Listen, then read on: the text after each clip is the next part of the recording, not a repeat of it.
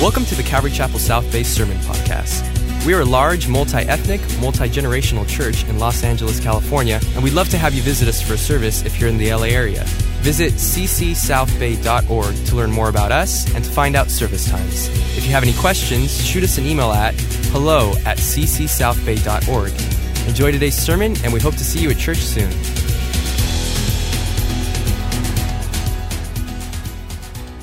If you take out your Bibles, turn to the book of Isaiah to chapter 9, a very familiar passage to all of us, one that we often read from here at Christmas time.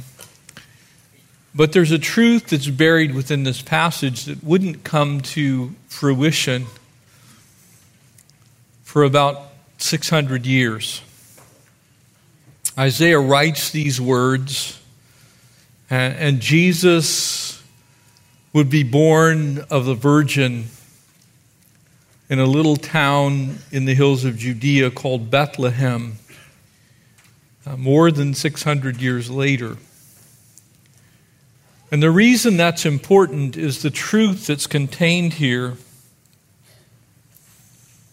is still true. The world that we live in is a place of increasing darkness at times. The world, though we'd love for it to be getting better and better, really from heaven's perspective, mankind is on a collision course with God. That in fact, your Bible says that one day the rescue is going to come from heaven, that Jesus will actually come again. But what we celebrate at Christmas, the light of the world that's come into this world, to shine a light on every man, Jesus said, that his light is visible. Wherever the church is, wherever believers are, wherever his word is spoken, that light is piercing the darkness. Isaiah saw that. He understood it. And God had him write it down so that we might have it tonight. Nevertheless, verse 1 says of Isaiah 9 the gloom will not be upon her who is distressed, as when he first lightly esteemed the land of Zebulun, the land of Naphtali, and afterward more heavily oppressed her by the way of the sea beyond Jordan in the Galilee of the Gentiles. The Jewish people were in grave danger they had already experienced the wrath of the Assyrian army. They're about to experience the captivity in Babylon. They've been scattered amongst the, the hills and the valleys of the Jordan River Valley, the hills of Judea and Samaria.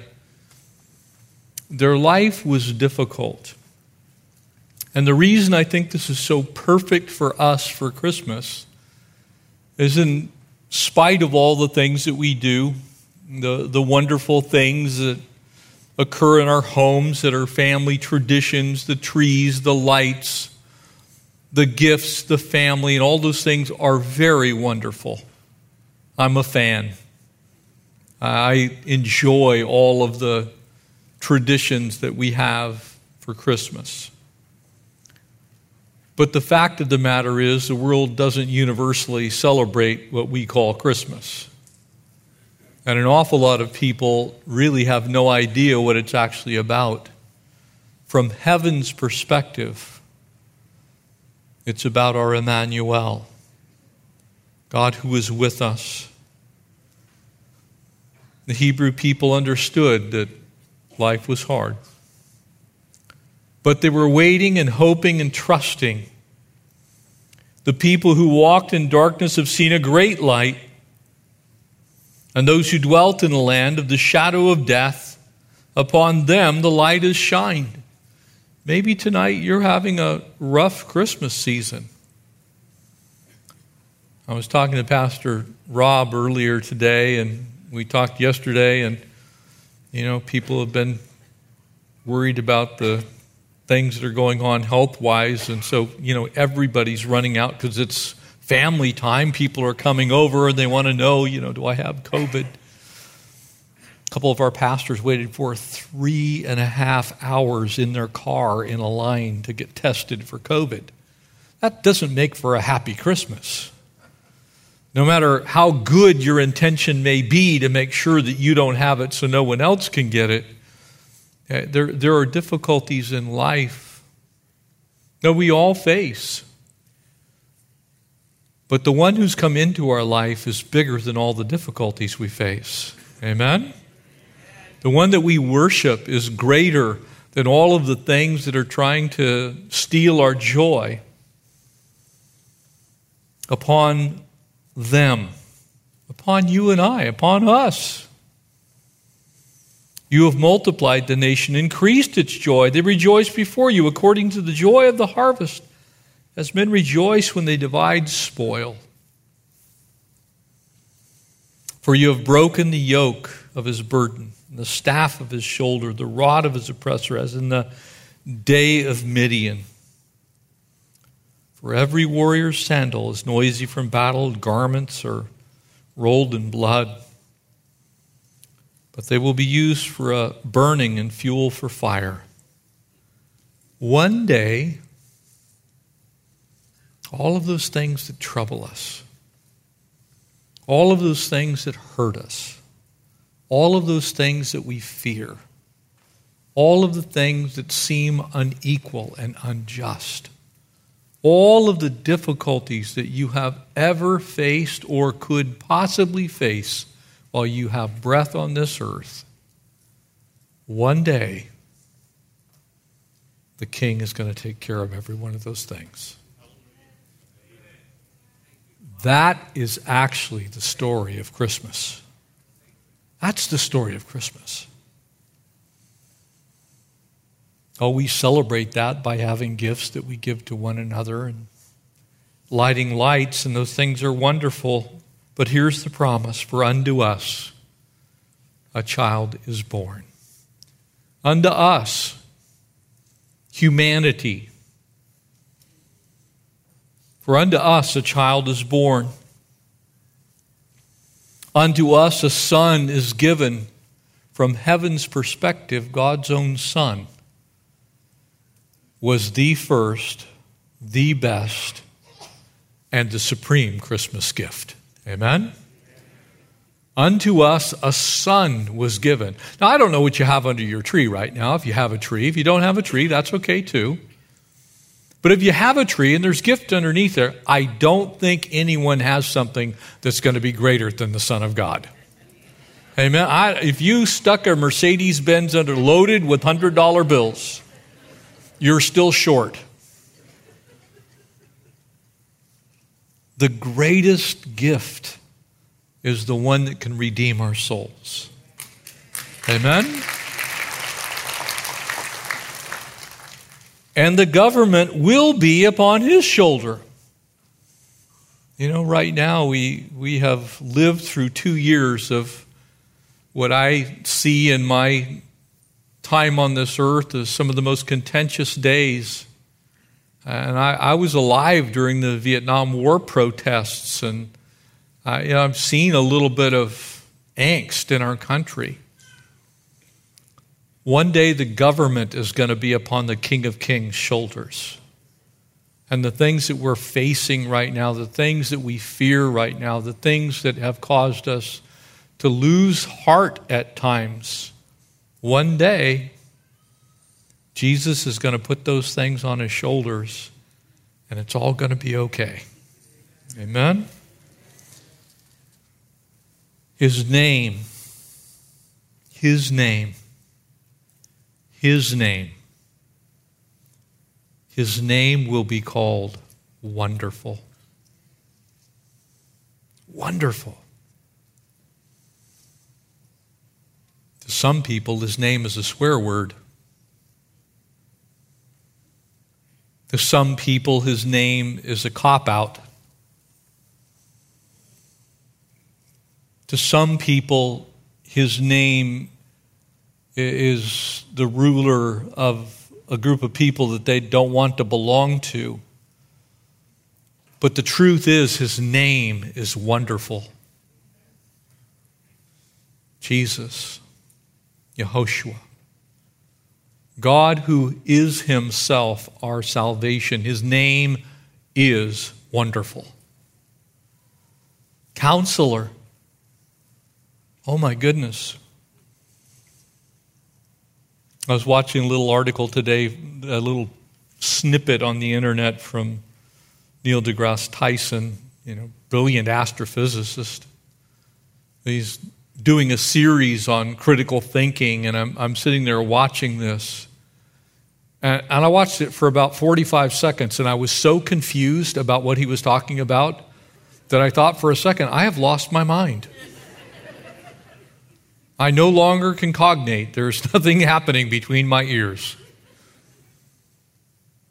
We have these silly things that we lug around called cell phones that you can Google me this and Google me that. But you know what I figured out? About 99% of what I Google isn't even true. Oh, it may be partially true or kind of sort of true, or it was true yesterday. It might be true tomorrow, but it isn't actual truth. But we have a Savior who is actually truth. I am the way and the truth. Amen? The light of the world is truth. When He shines in your life, He is absolute truth. That's why He can be the wonderful God who is also our counselor, and He's mighty. He's our hero. You know, we're addicted in this country to superhero movies. Now, remember, some of you that have been around a while, you, you, remember when an epic movie was actually over three hours long, right? Now, an epic movie is 93 minutes. An epic movie used to be 10, 15 million dollars. Now, an epic movie is approaching a billion dollars to produce. And in it, they don't just have one hero. Now it's the whole Marvel universe, right? you're, you're like, okay, who's the actual hero in this movie? You have no idea because there's like 47 of them. There's not just one bad guy, there's 315 bad guys in the movie. It's like we keep increasing our, our understanding of what a hero is supposed to be. Jesus is my hero. He overcomes every enemy, every foe. No one can stand against him. Nothing can stand against him. Nothing can prosper against him. He's my mighty God. My mighty God happens to also be my Savior and my friend. He's the everlasting Father. That is somewhat interesting in English. It seems like he's just a father that lives a long time. But if you really look at this in the original language, it's he's the father of eternity. He created eternity. He dwells in eternity. He is in eternal light. His existence is never ending. He's the Alpha, He's the Omega, the beginning, the end, the one who was and is and is to come. He doesn't have a beginning. He was there before the beginning. In the beginning, as we saw on Sunday, He was there before there was a beginning. He's the Father of eternity. He purchased eternity in a human sense. He descended from heaven to this earth for the express purpose of purchasing heaven for you. You see, when you read verse 6, sometimes you just kind of blast through it and go, well, that's really wonderful. It's probably, probably most of you got a Christmas card with verse 6 of Isaiah 9 on it already this year, maybe more than one. And he is the Prince of Peace. Why is this important? Because a prince is generally the son of a king. And the son of a king announces the kingdom of his father. And so the kingdom of the Father is the kingdom of everlasting peace. And the Prince of Peace came to announce that his Father, through him, will give you peace. He's the Prince of Peace. You get to heaven, there's going to be no war, no bickering, no arguing. There will be no news services in heaven. Amen. I can't wait. I grew up in the time of the Huntley Brinkley report. Good night, Chet. Good night, David. You know, it, the whole, it, we used to have truth, right? Now we have op ed. Everything is an opinion. I can't wait until the Prince of Peace reigns on this earth and the government will be upon his shoulder. In order for us to understand this, the light of the world came into our reality. Jesus took his own light, which was in the beginning. Remember the first act of creation? And God said, Light be. It doesn't say, Let there be light, actually, in Hebrew. It says, in effect, light is. Jesus is, always has been, the light of the world. And so that light shined exactly as Isaiah understood into the darkness. Remember, Genesis chapter 1 says that the earth was without form and void. In other words, it, was in darkness. There was no light. And so the first act of creation, the fiat, the initial move, was for God to put light into his creation. So from that day to this, Jesus has been shining. And it is he that we have come to celebrate tonight. You should have received a candle when you came in. I pray you did. And as we get to that portion of the service, if you didn't, we'll have you raise your hand. We'll get you one. But we're going to celebrate who Jesus is tonight as the light of the world. In verses 4 and 5 of our passage on Sunday, in him was life, and the life was the light of men. If you remember the story of the gospel message, it's the story of the light going into all the world that by the time you get to the book of Acts, that's all it is. It's the individual light of believers that went into the light of other people as they shared the good news, as they fulfilled the Great Commission, as they did what Jesus said teach them all things as I have taught you, and preach the gospel to the ends of the earth. The light spread around the world. It was shining exactly as Isaiah saw, John said, in darkness. But it also says darkness didn't comprehend it. Interesting there in verse 5 of John chapter 1. And so it kind of got me thinking about tonight. How many people that you know don't comprehend the light? How many people have a wrong impression of who Jesus is? And you have the answer. You could square it away for them. You could tell them the truth about who Jesus actually is. For me, Jesus is the hope that we celebrate at Christmas.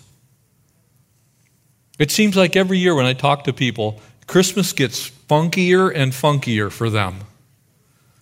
You know, it starts out to where it's just like you kind of have that one weird cousin that always comes.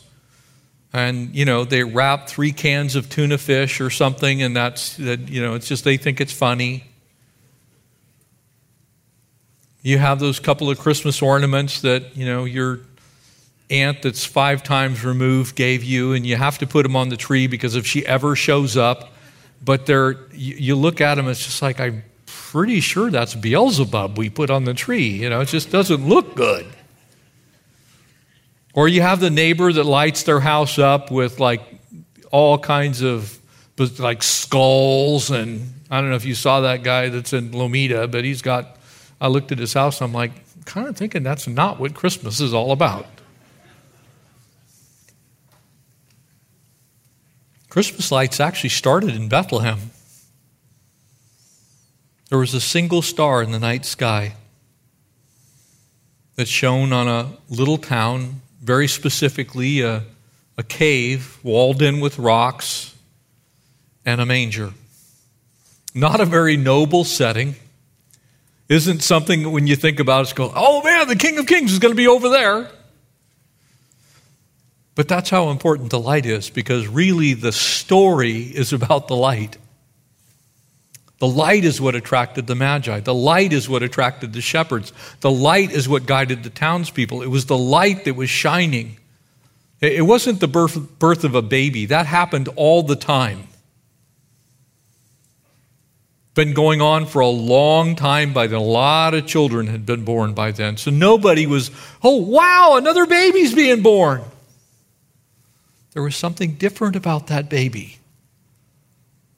And so different was the difference that it was visible in the night sky.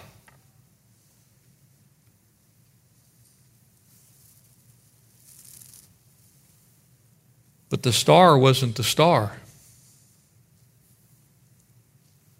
The baby was the star. That child wrapped in swaddling cloths was the star of the evening.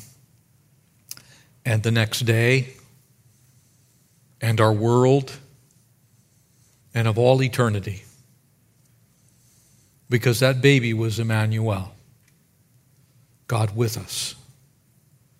Descended from heaven, came from his heavenly home to our earthly home. And so Isaiah records that. It's interesting that Jesus himself so often referred to himself as the light. Matter of fact, he spent a ton of time. I am the light of the world, is one of his I am statements. I came for this purpose.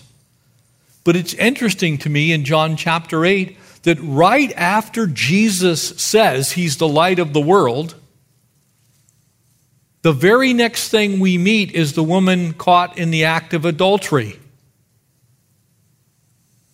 He says, I am the light of the world, and he who follows me shall not walk in darkness, but have the light of life. They're in John chapter 8, verse 12. And so Jesus uses this beautiful picture of what the star began to show us to illuminate the thinking of the people so that when that woman was tossed at his feet, he could remind them look, it's okay. Go and sin no more. Remember, I'm the light of the world. I can illuminate the dark places of your life, I can fix it.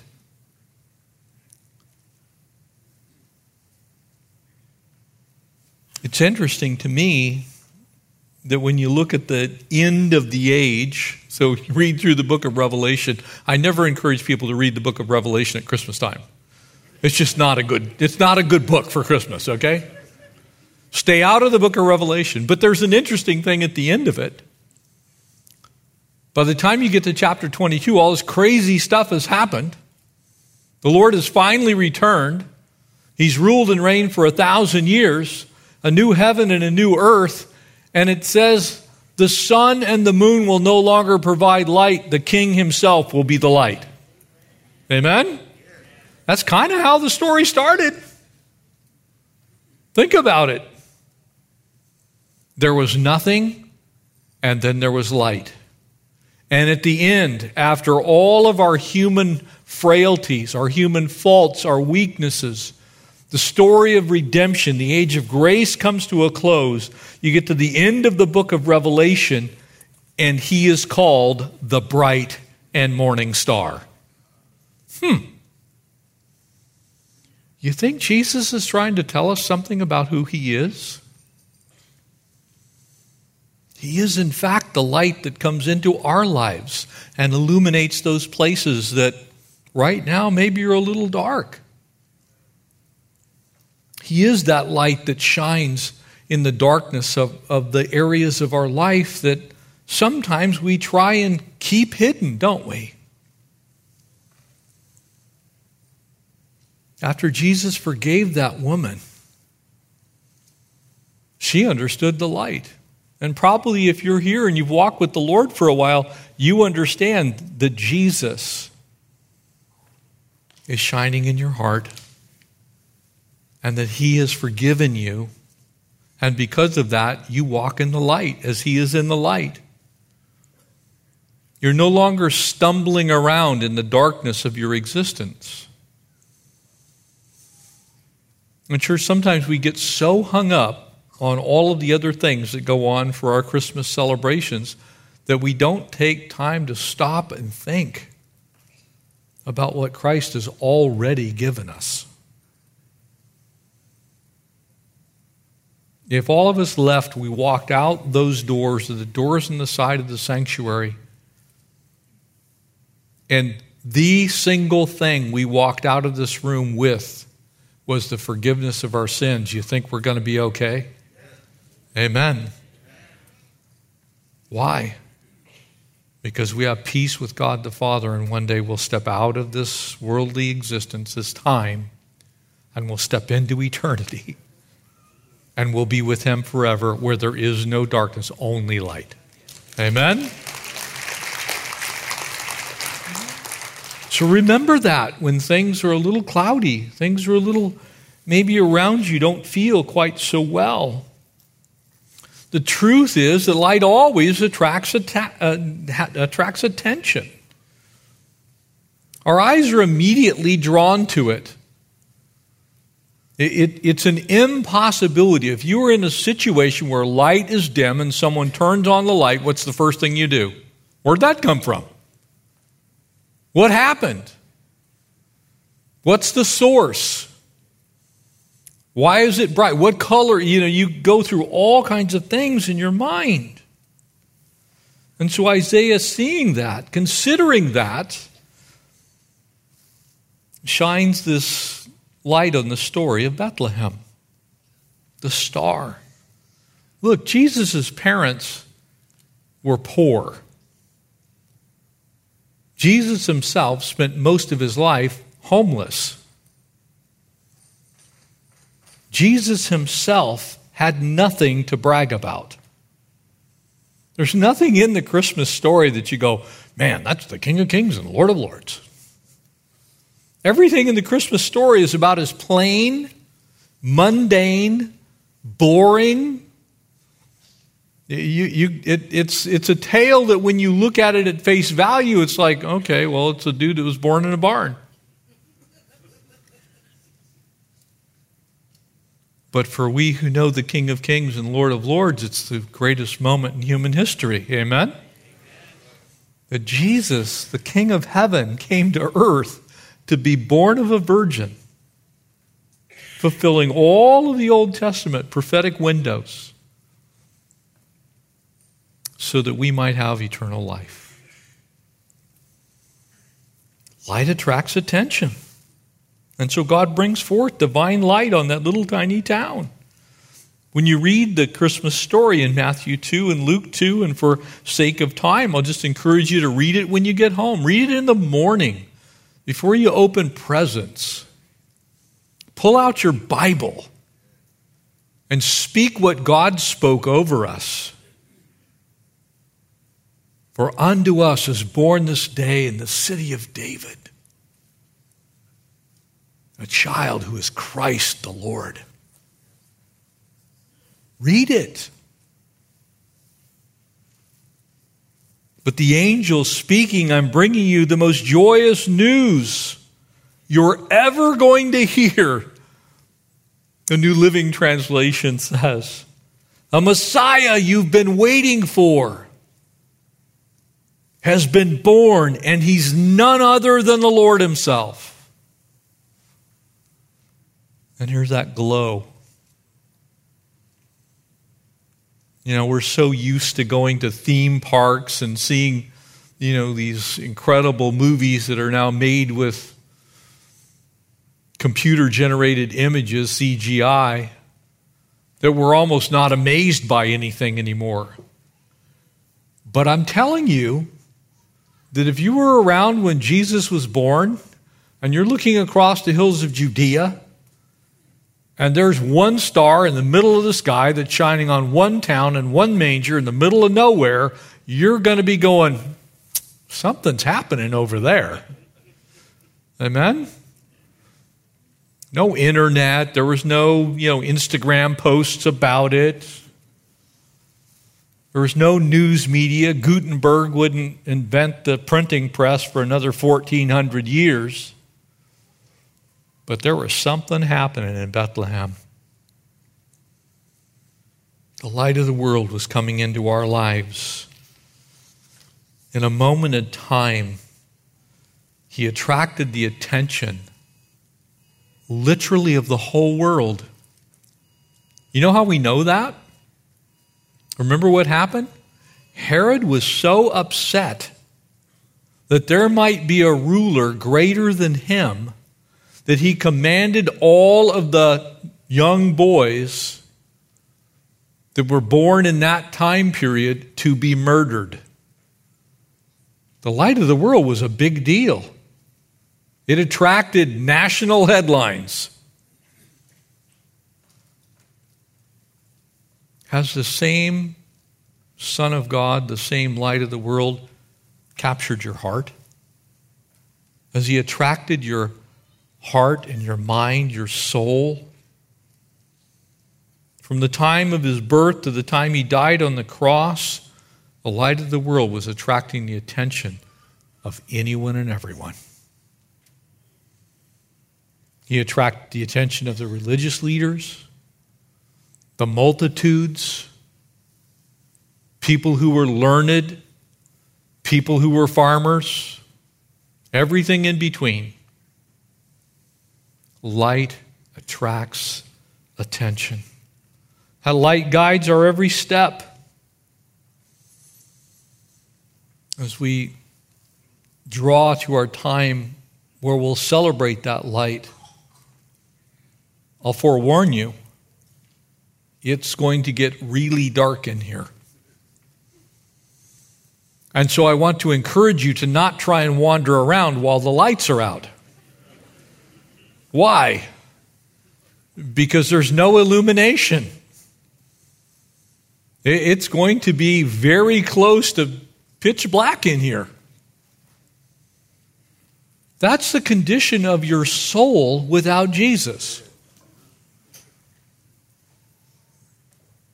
You need a guide because there's a lot of other things to compete for leadership and guidance in your life. There's false light. The devil is trying to shine all kinds of bizarre, weird lights in your life so that you go, oh, that must be the light. And Jesus wants to be the only light in your life. Jesus would actually fulfill the prophecy that Isaiah spoke of here in Isaiah 9, and Zacharias is cousin's father spoke it well. He said, The Messiah would come to give light to those who sit in darkness and guide our feet to the way of peace. You see, you might have peace in your home right now. Maybe none of your weird family members are coming over for Christmas. You know, it's just going to be you and maybe a couple of close family members. It's going to be heavenly. There's going to be no conflict. You're going to get to pick which meat it is honey baked ham. You know, we all have those things that we think about, right? Your favorite pie, Thanksgiving, pecan, Christmas, apple. You, you, we have those things, right? And when it's just you and really close family, it's just like everything's smooth. But you know what's really crazy? Even when everything's smooth, without the light of the Lord in your life, you're still at war with God. Jesus shined a light and guides your steps so that you head towards the cross so that you can receive that forgiveness so that you're no longer walking in darkness but in the light as he is in the light. It's why Jesus in John chapter 12 actually made it so clear. He said, Look, for a little while longer, the light is with you. He was speaking of himself. There in verse 35 of John 12. Walk while you have the light. Why did he tell him that? He told him why. Lest darkness overtake you. Walk in the light so that you don't walk in darkness, is the inference. He's saying, look, this is what you need to do to stay out of the trouble that darkness can bring your way. For he who walks in darkness does not know where he's going. It takes the light being turned on to guide our every step so that we stay out of trouble in this crazy world. I think that's actually the truth behind Proverbs 3, 5, and 6. Trust in the Lord with all of your heart. Don't lean on your own understanding. Walk in the light. And the light will guide and direct your path. That's the truth that's buried there. I have a question. You ever tried to walk around in the dark? For those of us that are a little older, we get up in the middle of the night. What do we find? Every dog toy. The little post on the corner of the bed that hold your bed up in the air. Any of you put one toe on one side and the other toe on the other side of that thing? You know it's there. You understand fully that something's in your room. You, you know you have a wall and somehow your nose finds it. Why? It's dark. You can't tell where you're going. You have no reference point. Jesus is your heavenly reference point. Keeps you pointed to heaven. Light exposes the realities of the things that you need to see. It's again why Jesus said, Look, everyone practicing evil, there in John 3, hates light and doesn't come into the light lest his deeds be exposed. I don't know how many of you have had the experience of going into your favorite restaurant during the day, one that you go into during the night, and you look at the carpet and you're like, oh no, I'm not eating in here. I could actually eat this carpet. There's like 10 years worth of meals right there. You see, at night when the lights are dim, you know, it's like we always we always talk about those romantic candlelight dinners. You know why we do that? Just saying, we all look better with the lights off. it's like the wrinkles go away, the eyes are a little brighter. It's like, oh. Yeah, light exposes. It's like, man, the kids could play connect the dot with your age spots there, Jeff. You know. But when you're in the light, you can see all the flaws.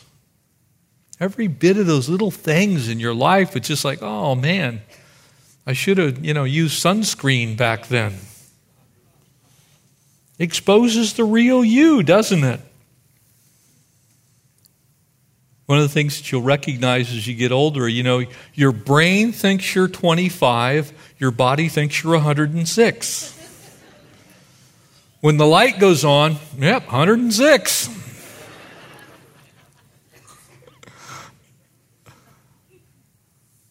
light is the defining factor in the life of every believer. And when the light is on, you see the real you, you see the real world, you see other people as God sees them. You understand truth, you don't walk in the lie. You see, when the light's on, you can actually really see. That's why we're supposed to walk in the light as He is in the light. It's essential. If we're going to live for the Lord, it's essential. And a fourth thing that light has power, church. That light that is in our life has power. For those of you that love such things or like such things, Jesus is not just the creator, He is the conserver of everything as well. Light has power to hold you together. In Him, Paul wrote to the church at Colossae, all things consist. In other words, he holds it together. It's not some small particle that they're trying to find in the Hadron Large Collider there on the border of Switzerland and France. It's not, they're not going to find the particle that holds the universe together. What holds the universe together is Jesus.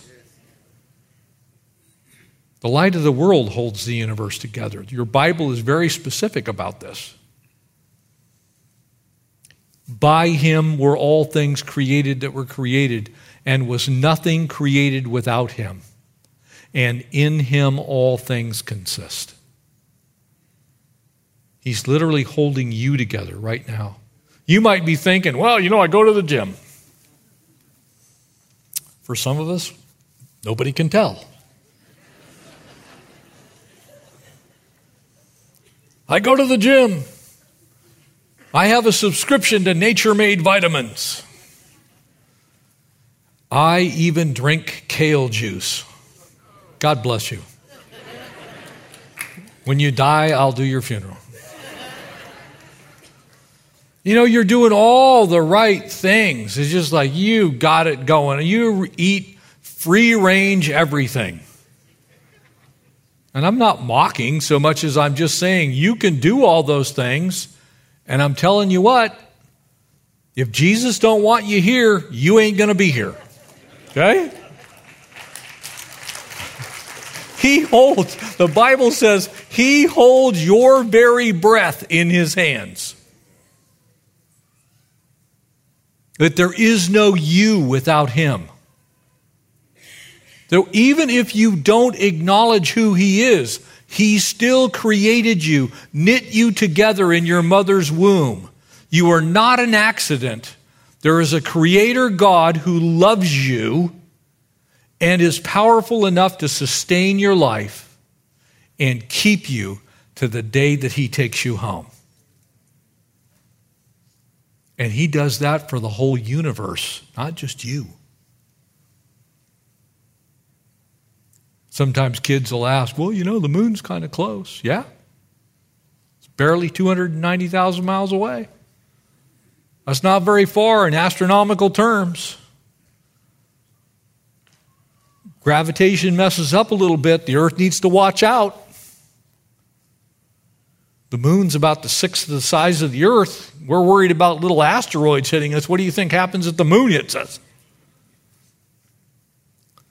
But none of us sit around going, man, I hope the moon doesn't crash into the earth today. Why? Because by him and through him all things consist. He controls gravitation, he controls nuclear force, he controls all the wavelengths of light itself and heat and energy and all the things that we say make up our physical universe. I don't wake up in the morning and go, man, I hope I don't get enough, you know, I hope I don't get too much sun today. Hope we don't have any giant solar flares. If you're one of those people that worries about those things, you have a bigger problem. Seriously. Seriously. Just think about what we're doing. We're on a little tiny rock that is rotating around a singular star that's spinning at 22,000 miles an hour, that's buzzing through space, that has exactly the right gravitation so your body stays on the planet in the first place, isn't too much so you get crushed, and isn't too little so you fly off.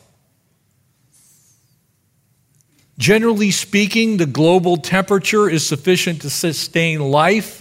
If it gets over 106 consistently, you're going to die. If it stays below 58 for a long period of time and you have no protection, you're going to die. You get the point?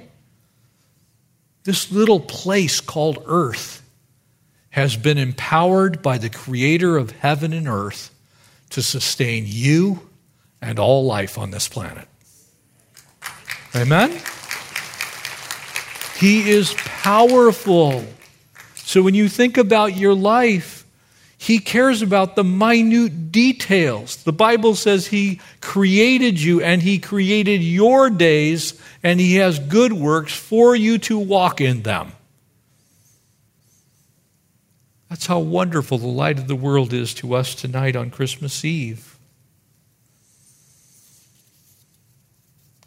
I'm going to have the worship team come back out. And as they're making their way back out here, Remember that John 1:14 defines this moment when the light went on, when heaven switched the switch on, when Emmanuel made his appearance. The Bible defines that as the Word becomes flesh and dwelt among us.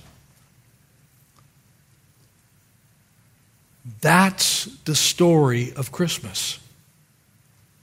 The light going on was the light of the world illuminating our darkness. It's not about our traditional Christmas story. It's about us worshiping the King of Kings and the Lord of Lords. It's about us acknowledging who Christ is in our lives.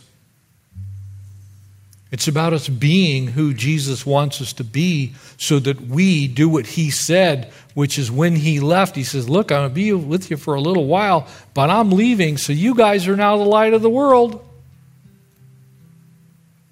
And I don't mean to make it trite because it's not. Jesus was saying, Look, the easiest way for the rest of the world to see who I am is to watch you. You are the light of the world. Why is that important? Because you're either part of the light or you're part of the darkness. You're, you're either a piece of illumination to this world for the purposes of the king, or you are shielding people from seeing the light that is our King Jesus. Now, some of you may be saying, Why? Well, I don't really feel like that's what I'm doing. Well, the Bible is very specific. You're either for Him or you're against Him. There's no in between with the light of the world. You're either walking in the light or you remain as you were born, which is in darkness but the light has shined on everyone.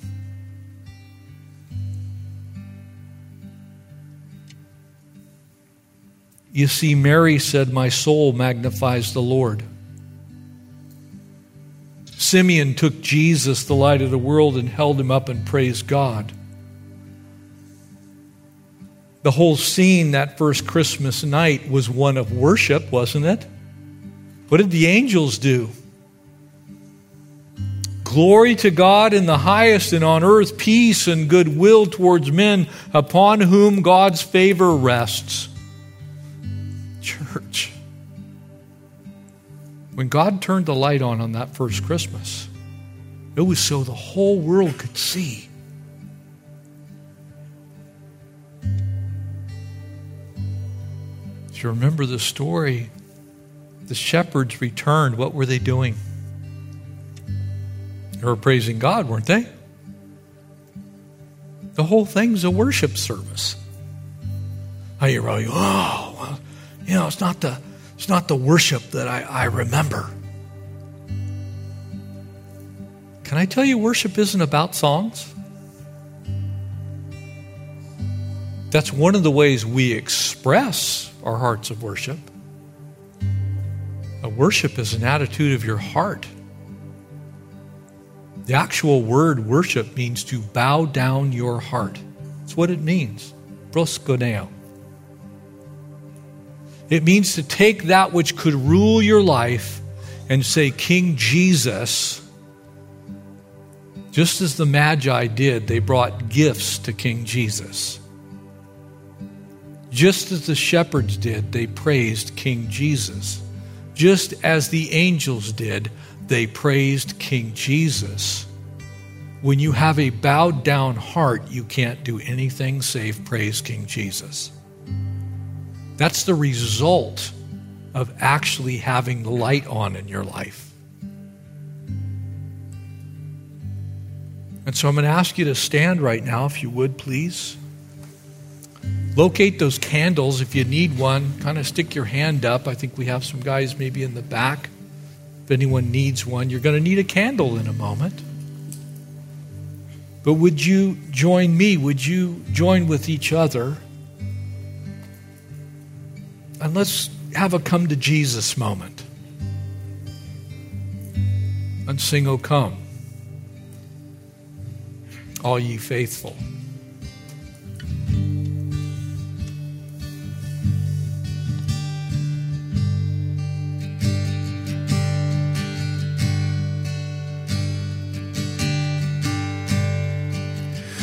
O come,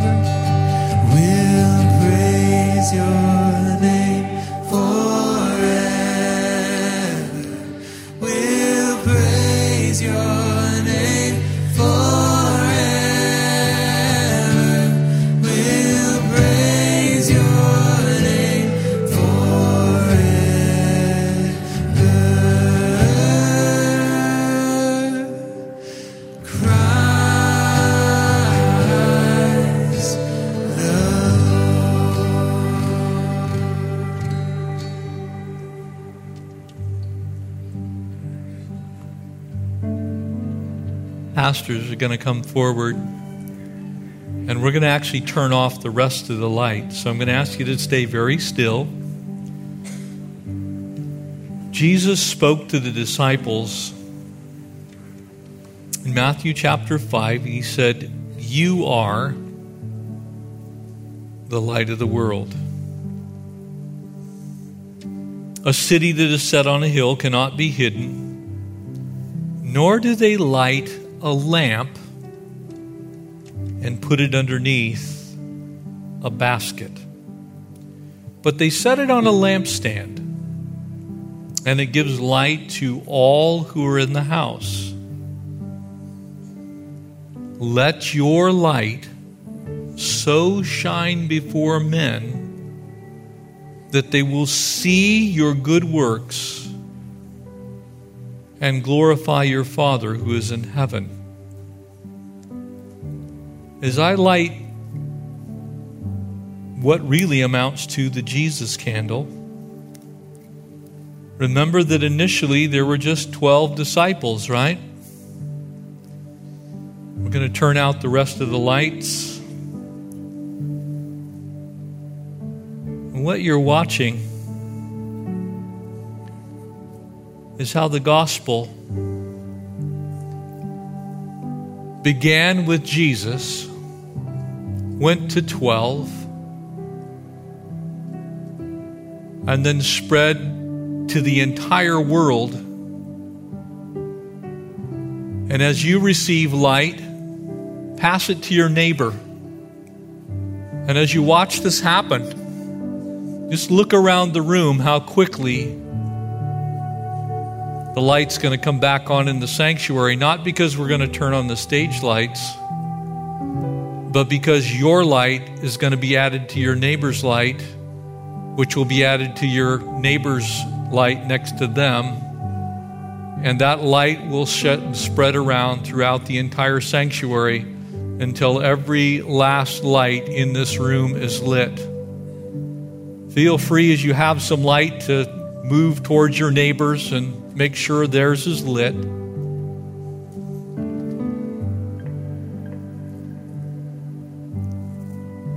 Jesus' light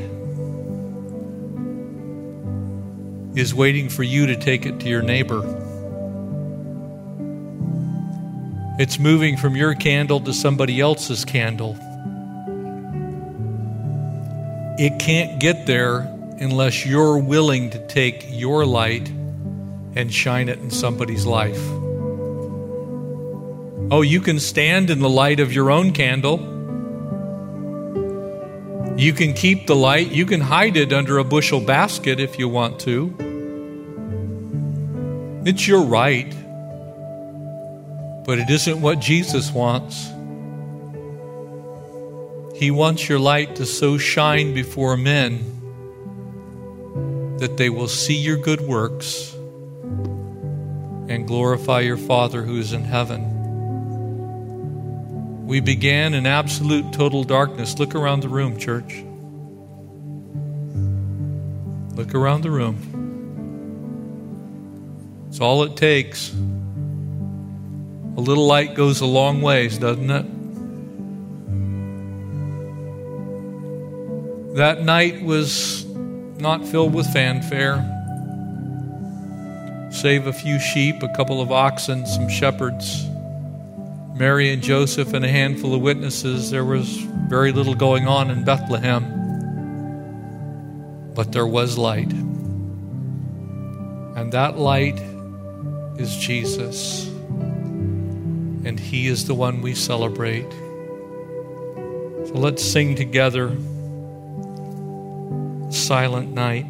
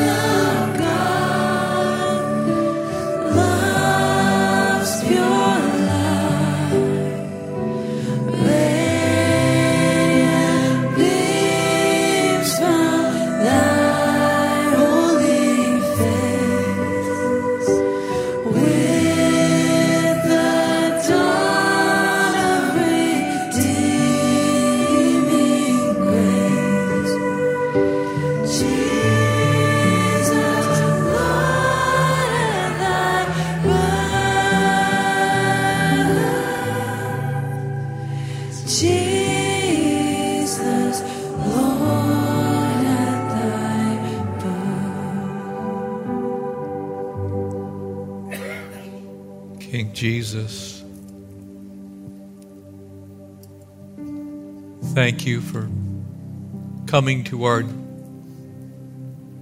sin darkened world and illuminating our lives with the greatest gift that's ever been given. You gave yourself, Lord, for us. Tonight, these songs of worship and praise are yours.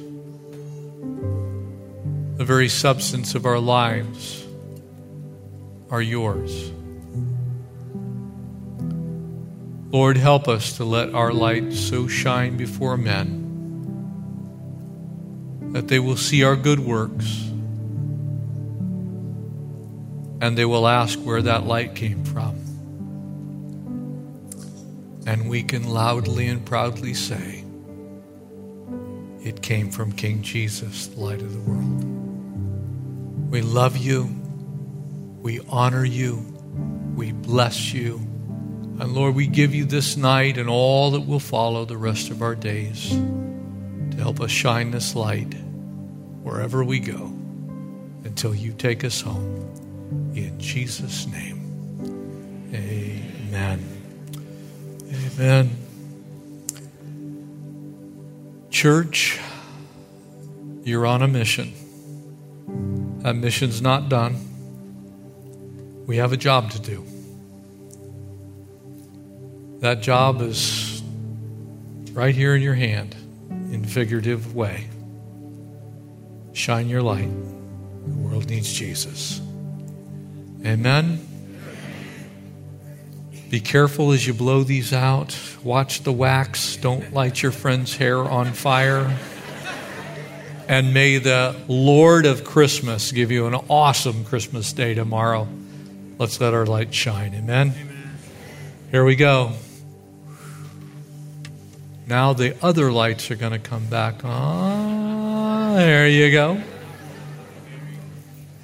Pray that your Christmas day is filled with the joy of the Lord, that your home is filled with wonderful gifts, too numerous to mention, and that what, what we do will change this world that we live in for the King. Amen? Merry Christmas. Thanks for listening, and we hope you were encouraged by today's message. If you have any questions or just want to check us out, make sure to visit us at ccsouthbay.org. God bless you guys, and we'll see you next week.